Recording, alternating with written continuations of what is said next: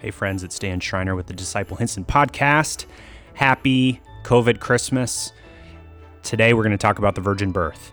This is a, a, late, abbreviated edition. There's no guest this time. You just get me, and you're welcome for the nutcrack, nutcracker music in the background. Um, apparently, there's a performance going on or practicing that's happening all week, and every time I come here to record, the nutcracker is going strong. So if you hear that in the background, that's what's going on. I look forward to, God willing, preaching to you again from Matthew 1 18 through 25 this week, in which uh, the virgin birth is prominent. And I'm not going to be able to get into everything, though, in the sermon.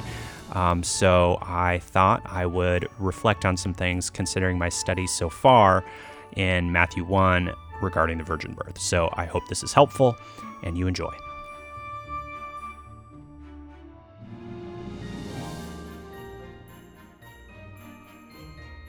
All right, friends, this is the episode you've all been waiting for Daniel Schreiner on the virgin birth in under 10 minutes. So, what is the virgin birth? I have no idea, but I do know about the virgin conception because that's what scripture talks about.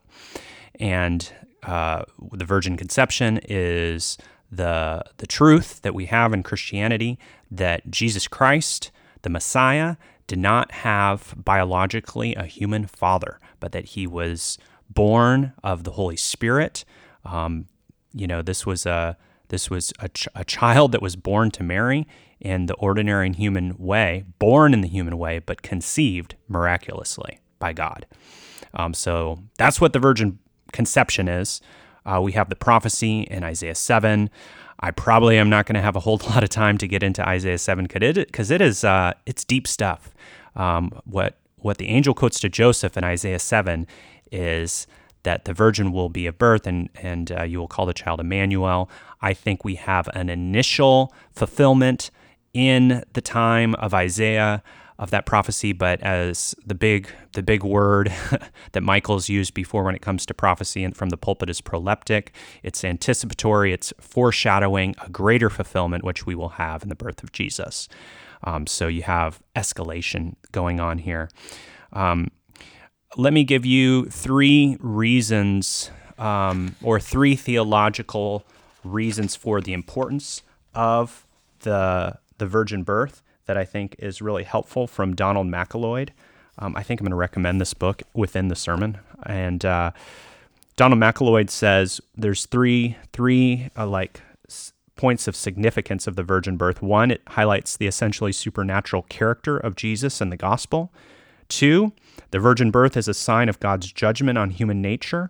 And three, the virgin birth is a sign that Jesus Christ is a new beginning, uh, a new beginning, that is. Um, and I thought I would read to you a quote from Karl Barth on that first point.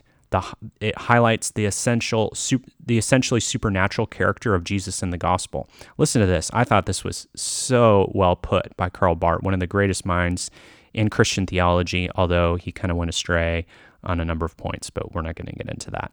So, alluding to Barth again, the virgin birth is posted on the guard, on guard at the door of the mystery of Christmas.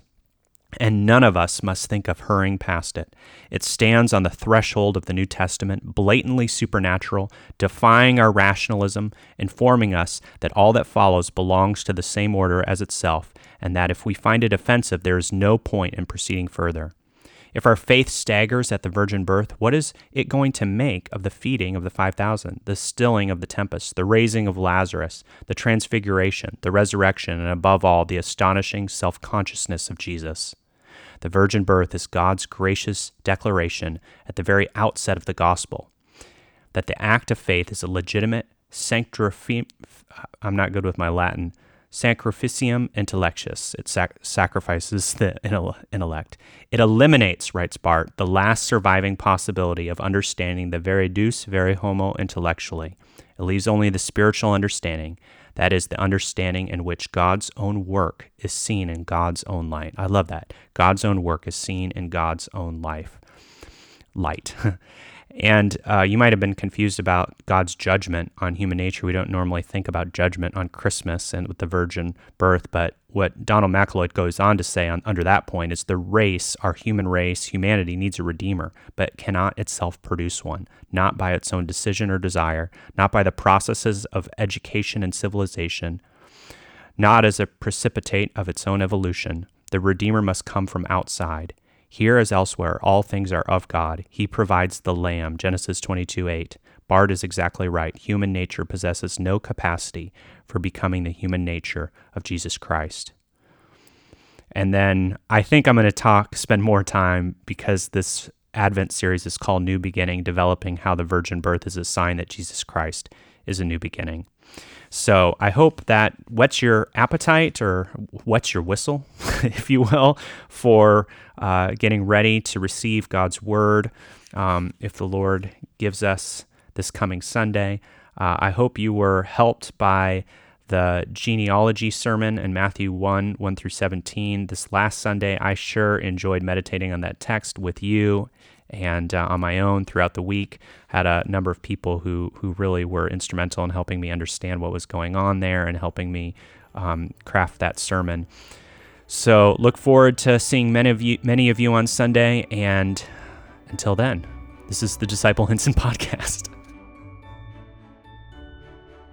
Okay, okay, maybe you feel like you got gypped this week on the Disciple Hinson podcast, and I would understand. Usually we have a wonderful guest to talk for almost 30 minutes or so about something really interesting, and you just got me kind of like reading quotes from a book for five minutes. Although that book is awesome, so it's like talking to Donald Macleod, and uh, you really should get that book if I haven't told you that already. Um, but here's the thing here's what you have to look forward to.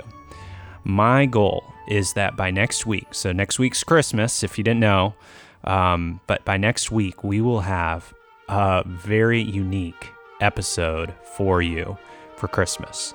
I'm going to say, I'm not going to say any more, but I've been working on it. It's not that I just got lazy and uh, was like, oh, I'll just read from, you know, the person of Christ for five minutes for this week. It's no, it's I've been working on this this episode that we hope we'll have ready for you next week.